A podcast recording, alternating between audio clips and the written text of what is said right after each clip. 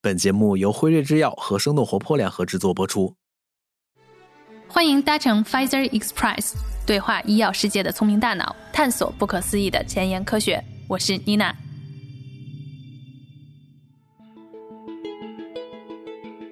嗨，大家好，欢迎收听 Pfizer Express，我是 Nina。不知道大家还记不记得风靡美国一时的滴血验癌公司 Serenos，它的创始人伊丽莎白·霍姆斯今年五月正式入狱服刑十一年，那投资人的损失呢超过六亿美元。不过，这一神话破灭的背后啊，侧面印证了血液生物标志物用于癌症筛查的巨大需求和市场关注度，并且呢，生物标志物不仅在癌症领域取得了成功，在一些啊被学界认为疑难杂症的治疗领域都有重大的突破。比如最近发现的阿尔兹海默症的生物标志物的最新研究的进展，该进展认为该生物标志物呢可以让我们提前十年啊发现自己是否会得阿尔兹海默症。那本期节目呢，我们就邀请在生物标志物领域深耕的专家和我们一起聊聊啊现在目前被医药研发领域广泛关注的这个话题，以及啊生物标志物在不同领域当中的一些广泛应用。那我们先欢迎今天的嘉宾，来自于辉瑞中国研发中心转化医学。和伴随诊断的负责人苏新颖，Hello，新颖好，嗯，主持人好。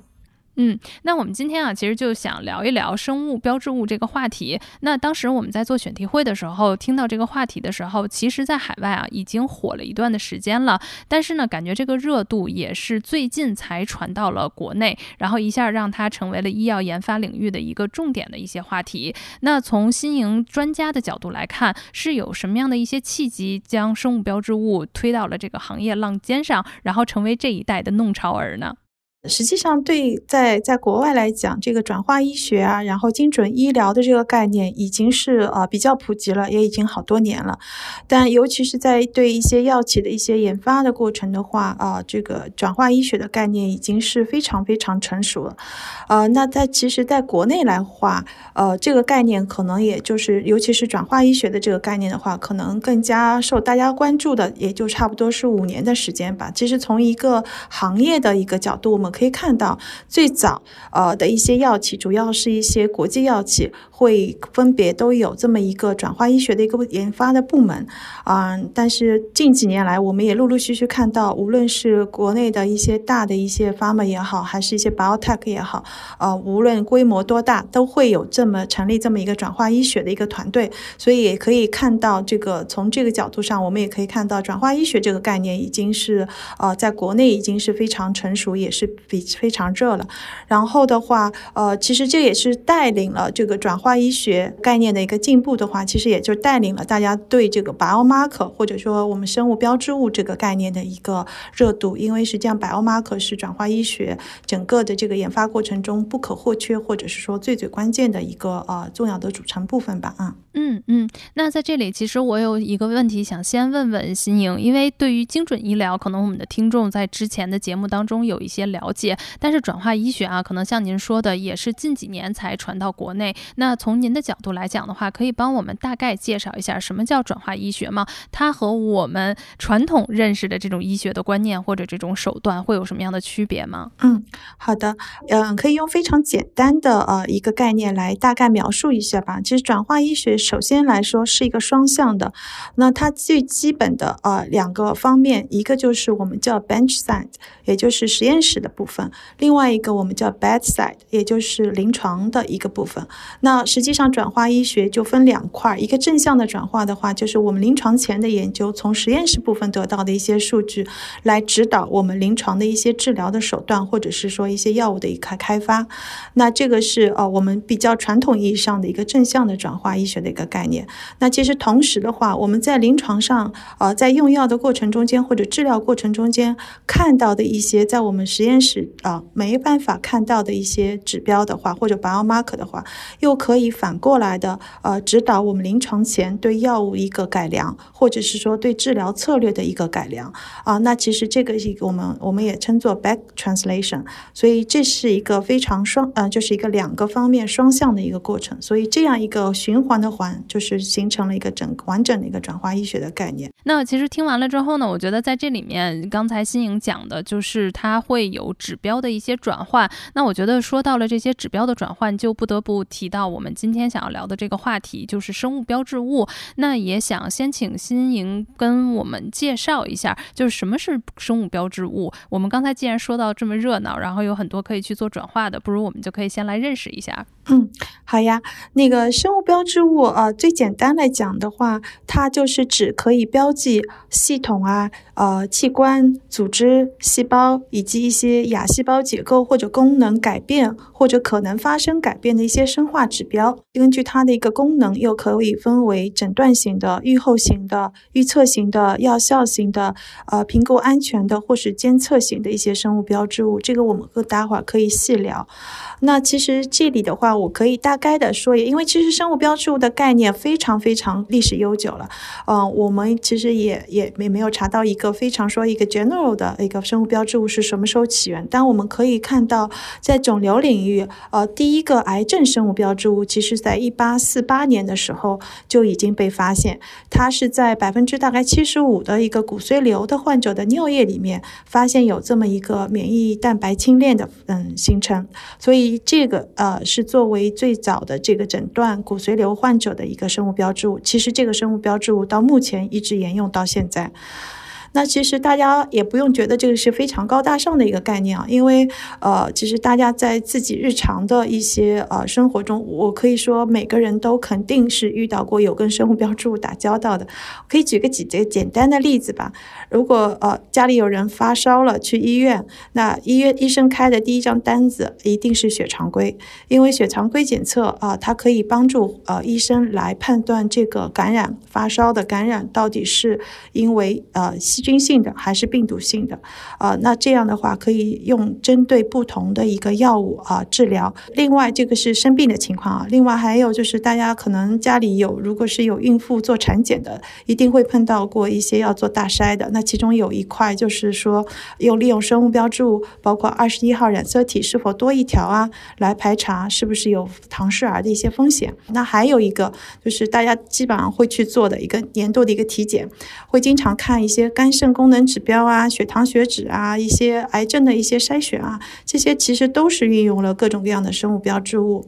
那前几年，这三年过去三年，相信所有人一定都会被做过这样一个检测，就是新冠的筛查、核酸检测、抗原检测这样的例子真的是不胜枚举的。所以我说，这个生物标志物实际上是跟每个人的呃都是息息相关的。哦，或者说每个人都肯定多多少少的跟各种各样的生物标志物已经打过交道了啊。那我们接下来其实聊到现在，因为我们今天去关心这个话题，其实想说生物标志物的一些发现，其实它对于行业内之所以这么火，应该是比较能够推动整个医药的一个研发，然后以及是不是还在一定程度上，然后可以去提升这种研发的成功率。那我觉得先可以来看一看。新颖，从您的专业的角度上来讲，生物标志物真的有可能去加快一款药物的这种研发的速度吗？和它所有的过程和流程吗？呃，谢谢妮娜这个问题啊，其实这个问题啊，这个是非常专业。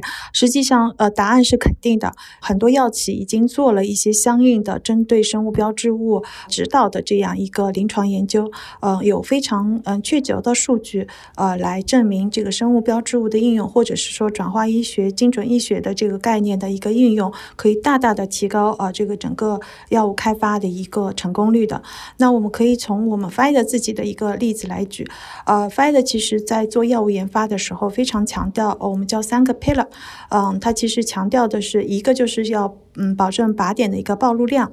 第二点的话是要保证这个呃。药物的一个药理学的一个靶标的结合，第三个就是靶标部位的药药理学的作用的发挥。那从这个大概的逻辑的话，就是指的是药物的一个靶器官的一个分布，或者是说靶组织的一个分布。然后其次的话，就是它药物达到靶点以后，它需要在那个地方发生发挥它的一个作用。嗯，阻断或者是啊激活这样相应的一些信号传导通路啊，或者怎么样，最后得到发酵它的一个最后的一个功能的发挥。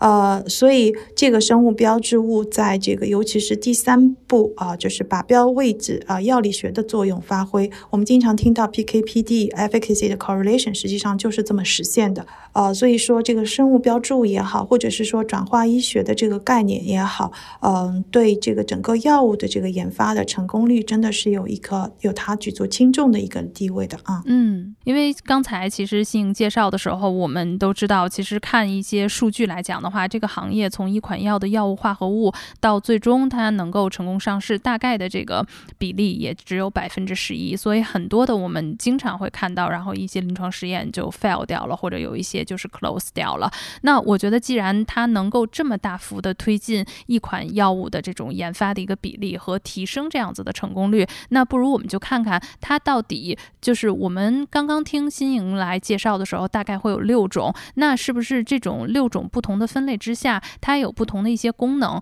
那有哪些功能它真正的是能够运用到我们刚才所聊到的药企的药品研发当中，然后可以帮助我们去更好的？我不知道啊，是从哪个阶段开始就可以帮助我们在医药研发当中一点一点的会推进和加速这个过程呢？那我们就来看一下，其实二零二一年十二月份的时候，国家药监局它就已经发布了这么一个生物标志物在抗肿瘤药物临床研发中应用的一个技术指南原则。那在这个原则的过程中间，它就指出，呃，就是要在这个生物标肿瘤领域的话，呃，生物标志物由肿瘤细胞或者非肿瘤细胞产生的，所以它在根据它一些不同的一个功能特点的不同，可以分为刚才我们。前面就已经提到的这个六点，那我们哥接下来可以大概的梳理一下这六个六类的生物标志物大概都是什么性质的，然后大概起什么样的作用？好吧，嗯，首先一个是啊诊断性的生物标志物，那这个诊断性的生物标志物呢，可以帮助人们来区别疾病的亚型啊，比如说有表皮生长因子。呃，这个受体呃，HER2，大家可能经常会听到。那 HER2 阳性的这样一个呃乳腺癌的话，大家可能也会有一定呃了解到，呃，有它的一个靶向药物啊，是可以针对这个人群有治疗效果的。那这么一个呃 HER2 的 biomarker，实际上就是可以帮助我们来筛选，或者是说来诊断这样一个人群。呃，这个人群他可以从这样的一个 HER2 的靶向药物里面。最大的获益，而 HER2 阳性的这些人群的话，它其实往往是对这样一个靶向药物是无效的，那也没有必要让这些嗯肯定知道或者大概率知道它无效的患者来接受这样一个药物治疗啊，非但没有疗效，但是会缺个一些呃不必要的一些安全的隐患，所以呃这么一个诊断的诊断性的生物标志物，实际上是可以帮助我们来选择啊一个适合的一个人群。那第二类的话，我们称它为预后性的生物标志物。这类生物标志物的话，它是反映疾病预后特征的，嗯，疾病复发或者是有没有一个进展风险的生物标志物。那它通常是作为临床研究的一个负极因子或者是分层因子。嗯，我们可能大家在体检的时候会做一个呃，就是癌排筛的一个指标，叫呃血甲胎蛋白 AFP。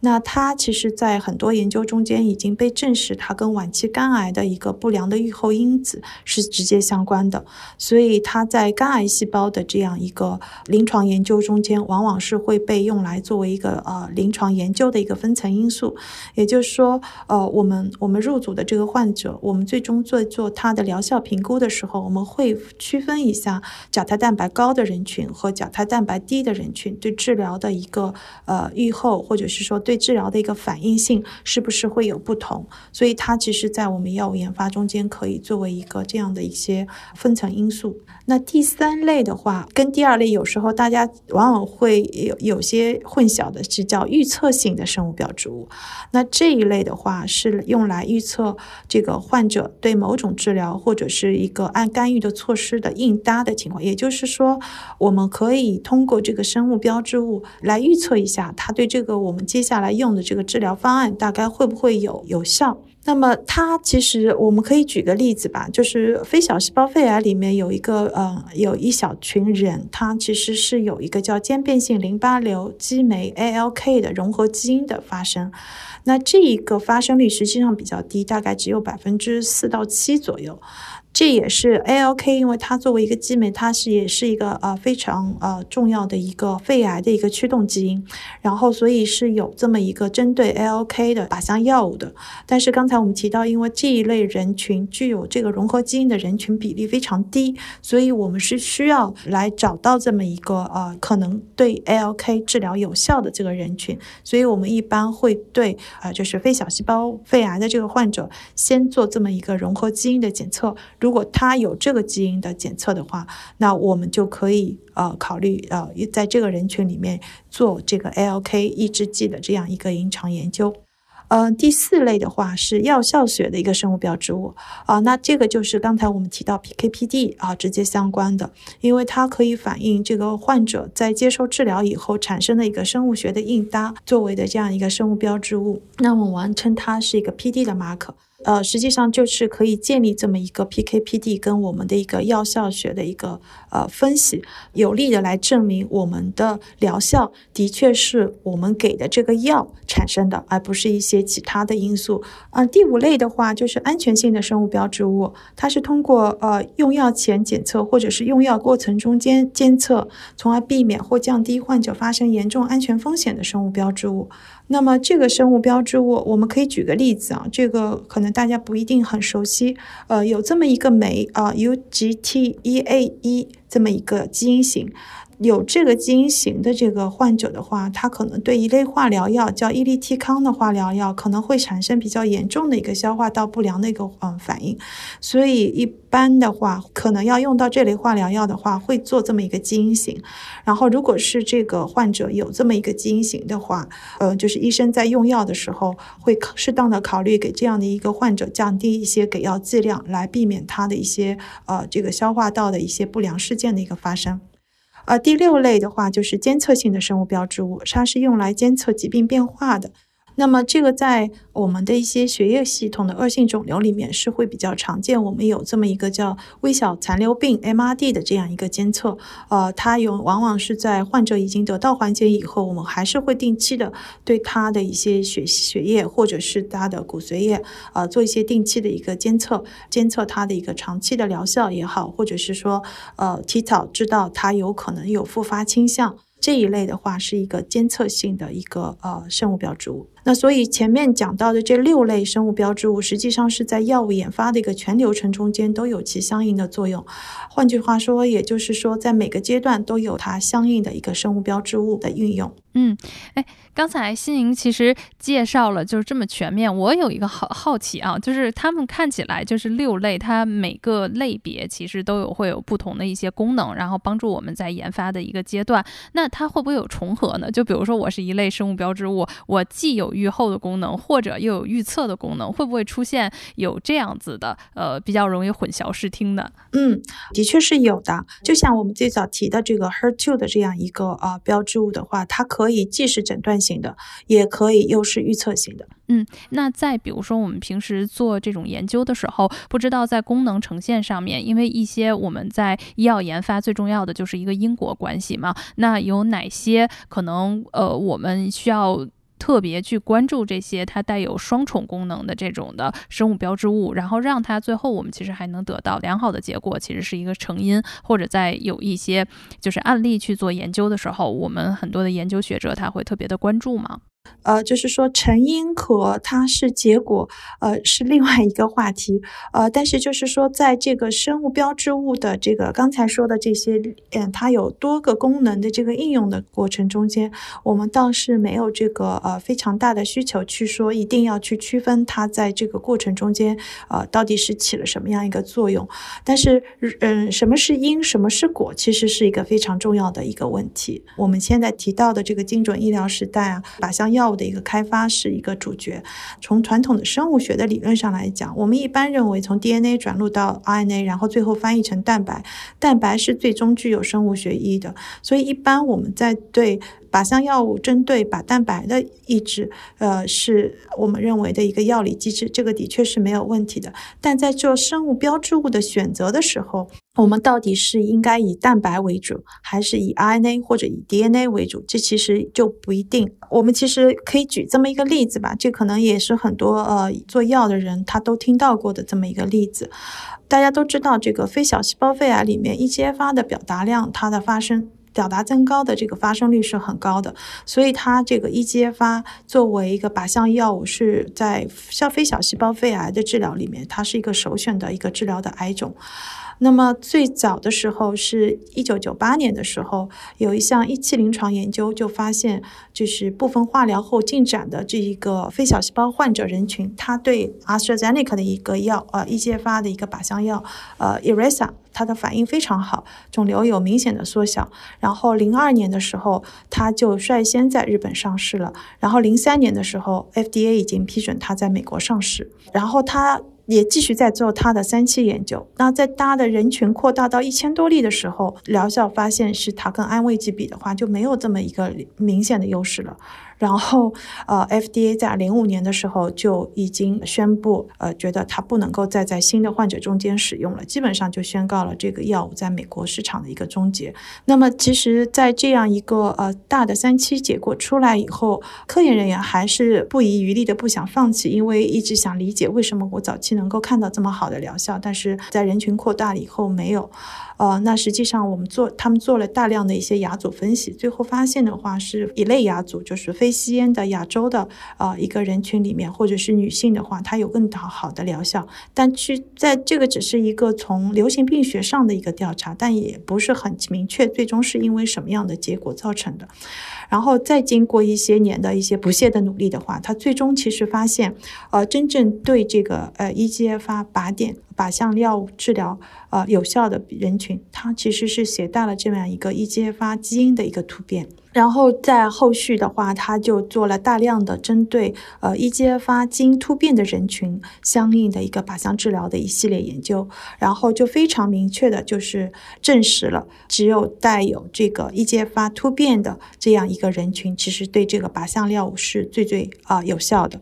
然后也非常有意思的是，刚才提到的这样一些流行病学的这样人群，那实际上这些人群里面是一些发突变比较高发的，所以那些人群的疗效呃是比较好的。那再回到最早的那些呃，就是 EGFR 高表达的人群，最终也发现，就是说 EGFR 基因突变往往最终导致的结果是 EGFR 蛋白的高表达，但是 EGFR 蛋白的高表达。不一定是由突变造成的，而这个疗效，呃，只有对 EGFR 突变的这个人群是有效，所以最终用 EGFR 突变精准的找到这样一个有效人群，最终是让这个药物又在二零一五年的时候回到了这样一个美国市场。所以我们可以看到，就是说，真正的要找到什么是一个靶向药物的一个因，呃，才能够精准的找到真正能够获益的人群。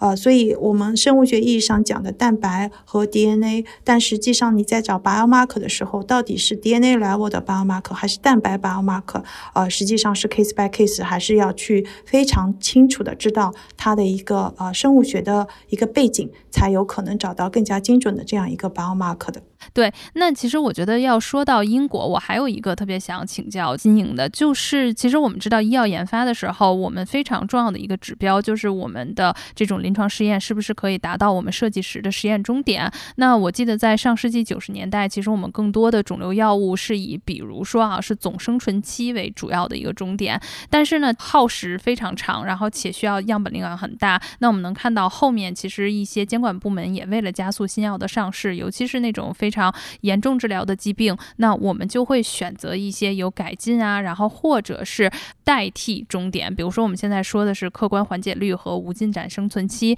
刚才听下来，biomarker 其实它也算是一个指标，它有一个非常明显的一个性质，就是说需要可计量。那我不知道在整个的新药研发当中，我们现在有没有尝试用它作为就是我们实验终点的这样子的代替，可以以它的指标来说，哎，我这款新药是不是开发成功了呢？嗯，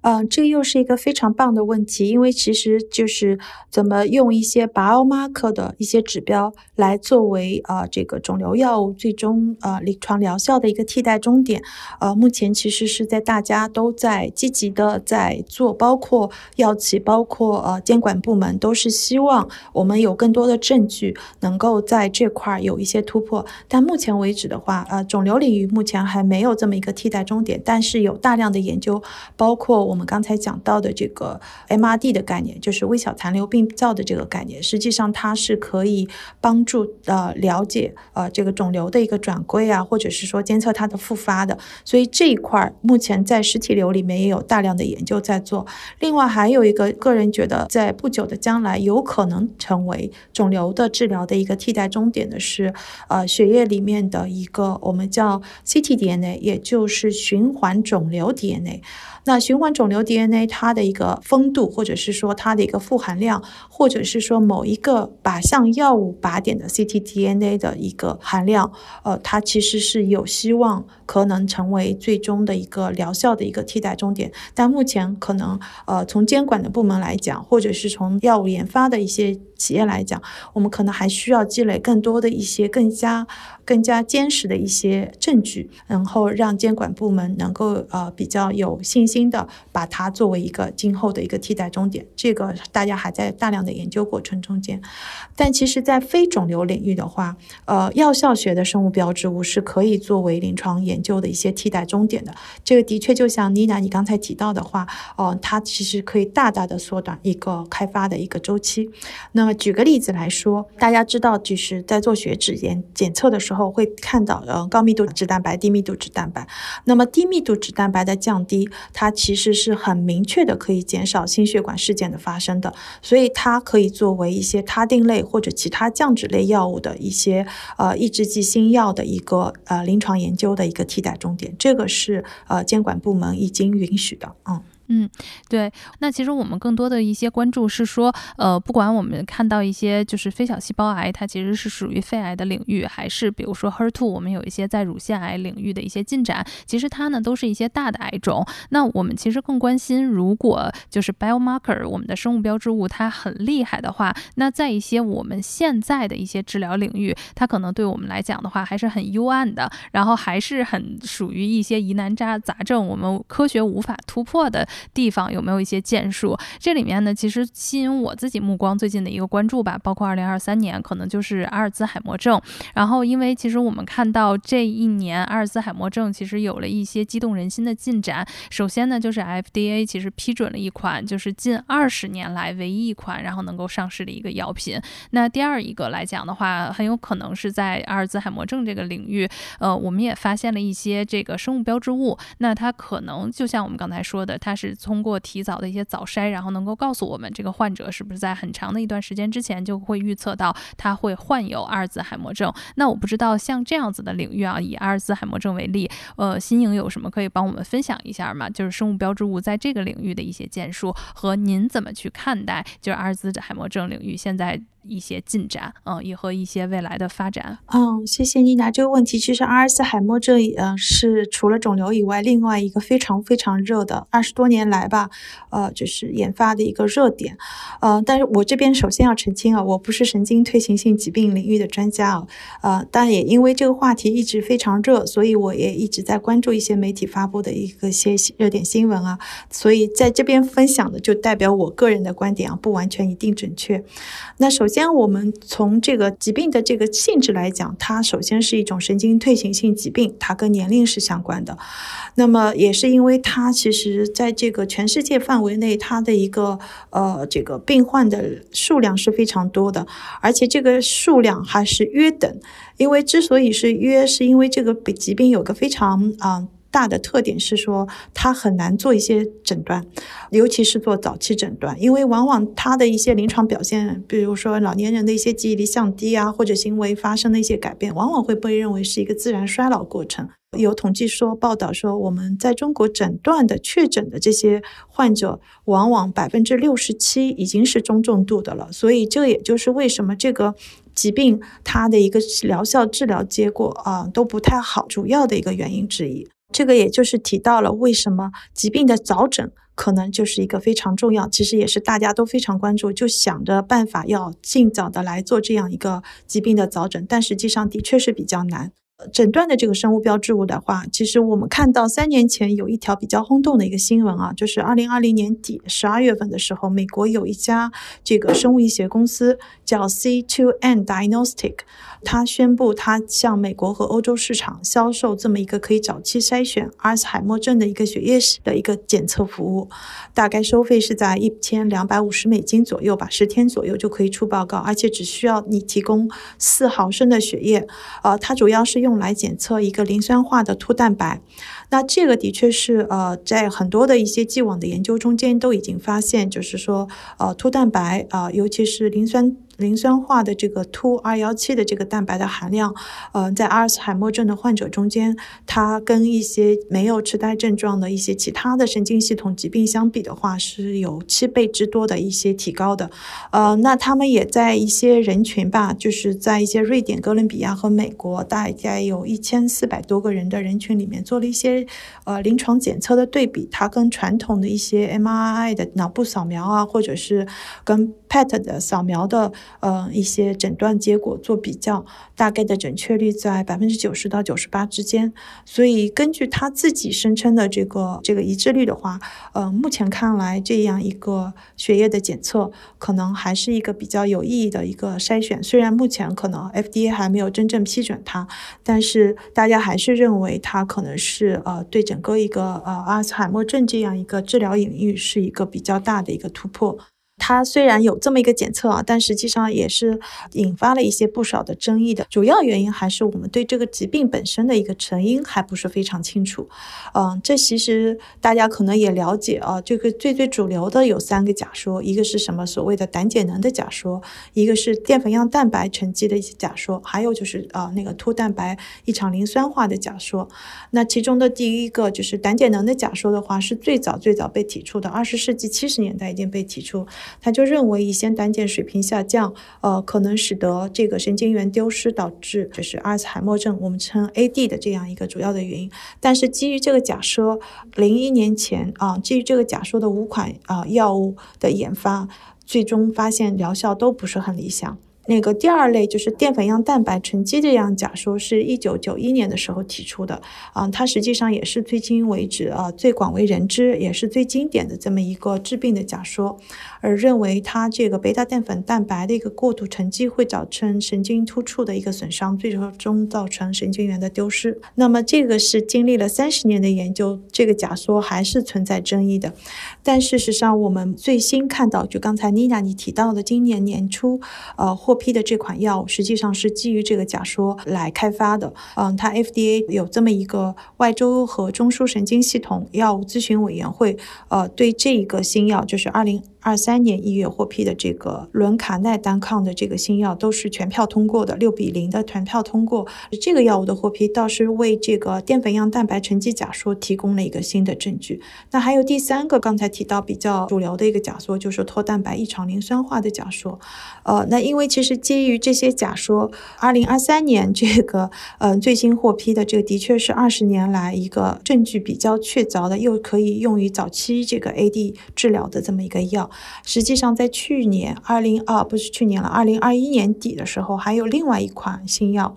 叫阿杜卡尼，其实它也是在当时 FDA 是加速上批的，但实际上这个呃批准的过程就引发了非常大的争议，因为刚才提到的这个委咨询委员会的话，呃是十票反对，一票弃权，零票同意，都是同时是反对这个药物上市的，但最终也也是因为在长达大概有十八年的这样一个空白期。实在是对这个疾病的呃治疗药物的一个匮乏，FDA 还是给他了一个呃加速获批上市的这样一个呃批准。但是事实上，他在呃上市以后，呃临床表现并不是很好，这个销量也也不好。然后今年他们还取消了这样欧洲的上市。当然，因为今年它的同一个呃也是博健这个公司它开发的这样一个伦卡奈单抗的上市，其实是大大的提振了大家对 AD 的这个。治疗的一个信心，也给患者带来了新的治疗希望的。啊，我们也可以看到，在一九年的时候，中国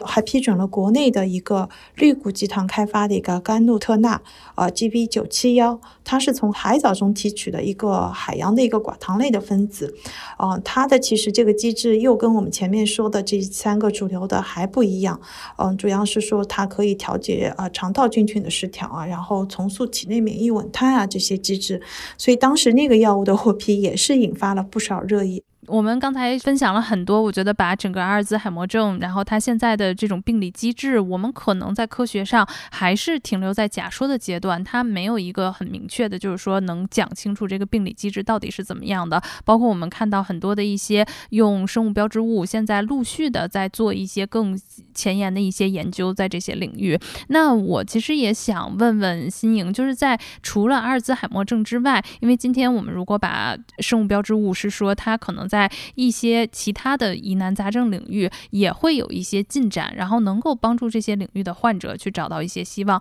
在您的比如说平时的阅读范围之内，您还会发现，在哪些您关注的一些领域里面，它都有一些不俗的表现吗？呃，可能我我一下子记不出具体的例子啊，但是罕见病领域精准的这个医疗的这个概念是非常重要的，因为罕见病的人群，首先你是需要诊断出来，啊，这个就需要 biomarker。然后，另外的话，我还看到，就是其实对肿瘤来讲，就像阿尔茨海默症一样，大家都是希望所有的疾病都是可以被早期诊断的。那近期的话，我其实还看到国内的诊断公司，它开发了一个。呃，利用血液可以做干细胞肿瘤，就是 HCC 啊这一类疾病的一个早期诊断，这个也是我个人认为是比较重要的一个突破。它其实通过血液就能够做这样一个早期诊断，还是对这个整个肝癌的领域的一个呃治疗也好，诊断也好，是有一个比较重要的一个意义的。嗯。嗯嗯，哎，那其实我们聊到这里头，我觉得就是，嗯，生物标志物的一些进展，然后包括我们在科学上取得的一些突破，它可能都离不开啊。另外的就是我们强大的一些技术，然后以及工具的出现。所以，那我觉得想问问新颖，就是您觉得，就是生物标志物也好，还是说我们现在看到的精准医疗，然后转化医学，他们的推进的背后是得益于哪些技术的一些发展，然后以及技术的创新呢？嗯，我觉得这个是一个非常常重要的点啊。嗯，就像哦，我们最早对人类基因组，其实我觉得在二零零三年左右，对这个整个呃人类基因组呃一个测序的完成，其实就是对我们攻克疾病迈了非常大的一步。那随着这个人类基因组呃整个的这个测序的完成以后，至于基因的检测。我们会看到，从原先的只是一些简单的三个测序啊，然后 PCR 呀，或者甚至是有这些单细胞测序，包括我们刚才说的，就是用这个 ctDNA 的一个二代测序，这个都是非常非常重要的一些技术的突破。然后这个技术突破的同时，它又产生了大量大量的一些呃数据，然后怎么把这些数据跟疾病的 biology，呃，以及怎么跟疾病的用药的一个。呃，转归或者是对药物的一些反应之间建立这样一个联系，或者是说帮我们找到循证医学的一些证据，这个也是非常非常重要的。当然，这些大数据现在越来越大的一些数据量，可能未来我个人认为一定是需要 AI 的一些助力，才能够帮我们很好的完成这些 relationship 的一些建立吧。然后我我觉得，随着现在这些技术的发展，然后这些数据的大量的积累，以及后续对这些数据分析。的一些结果陆续出现，我个人认为，我们下一个阶段的话，可能对生物学，呃，这个疾病的 biology 的更加深度的一个理解，可能是我们最终能够攻克这些疾病的一个非常好的钥匙啊。嗯。然后我们也看到，就是说，因为我们有生物标志物，其实最关键的，我记得之前看它有两个性质，一个是物质性，一个就是计量性嘛。然后其实它所有的指标其实都可以被监测的。那就像欣欣刚才说的，它会产生很多的一些数据，然后需要我们有强大的一些分析的一些技术，然后来提升我们对一些疾病领域的一些就是帮助。那从您这块来看，如果我们就再谈谈 AI，您觉得在呃您未来的这个领域，不管是转化医学或者伴随着诊断，AI 它都会扮演一些什么样的角色？我们应该如何跟 AI 一起更好的去工作呢？我聊聊我个人的想法，就是从转化医学角度，我现在目前看到的是，呃，更多的是 AI 可以帮助我们完成这些生性分析。就是我刚才讲到的，我们产生了这么多的一些呃 omics 的一些数据，呃，这个真的是非常非常巨大的数据量。这个我觉得从人脑来做肯定是呃玩不转的，这一定是需要一些 AI 的一些大数据的分析。所以我觉得这个对整个数据的这个生性分析这一块，可能对转化医学啊 AI 的应用是最最关键的。然后我不觉得它是替代了谁，因为就像我刚才讲到的，其实它其实是是一个工具。就从我个人角度来讲，因为模型的建立还是需要人去建的，然后它是根据你你定义的这个模型的范围来帮你运算。当然，它的最后的一些 learning 啊，或者它的 self learning 的这种 process 可以帮助我们更加好的来呃改进我们的建模的这些模式。这个这个我相信一定也是会发生的。然后在整个药物研发过程中间，AI 的应用的话，那就非常非常多了。然后从最早的药物的设计啊，未来都有可能可以从硅芯片上就能够完成。的确是可以大大的缩短这个整个药物研发的前期的一些一些时间和周期的。对，然后我觉得 biomarker 角度来讲，就是我前面提到的这些生性分析的结果，帮我们更好的找到更加合适的、更加精准的这个靶点，来寻求这样一个治疗的一个解决方案吧。我觉得这可能一定是呃 AI 可以助力我们加速的一个很好的一个方向，嗯。嗯，谢谢新颖。我感觉啊，每一次就是跟专家聊完了之后，都有四个字吧，就是未来可期。然后我们看到这么多的一些新技术的一些应用，然后包括在我们医药研发里面的领域，真的是能够帮我们加速我们自己对医药研发、生命科学以及生物科学的一些进展。那感谢今天新颖来到我们的 Pfizer Express，然后也感谢每位听众的收听。如果你对我们的本期话题感兴趣，有任何的收听反馈。和更多观点，请在评论区和我们分享吧。我们下期节目再见，拜拜！谢谢大家，嗯，拜拜。以上就是 Pfizer Express 本集节目的所有内容。欢迎在评论区与我们交流你的看法，每一条留言我们都会认真阅读。当然，如果你喜欢这期节目，也欢迎分享到你的朋友圈、微博、即刻或者其他的社交媒体平台。我们下一集再见喽！拜拜。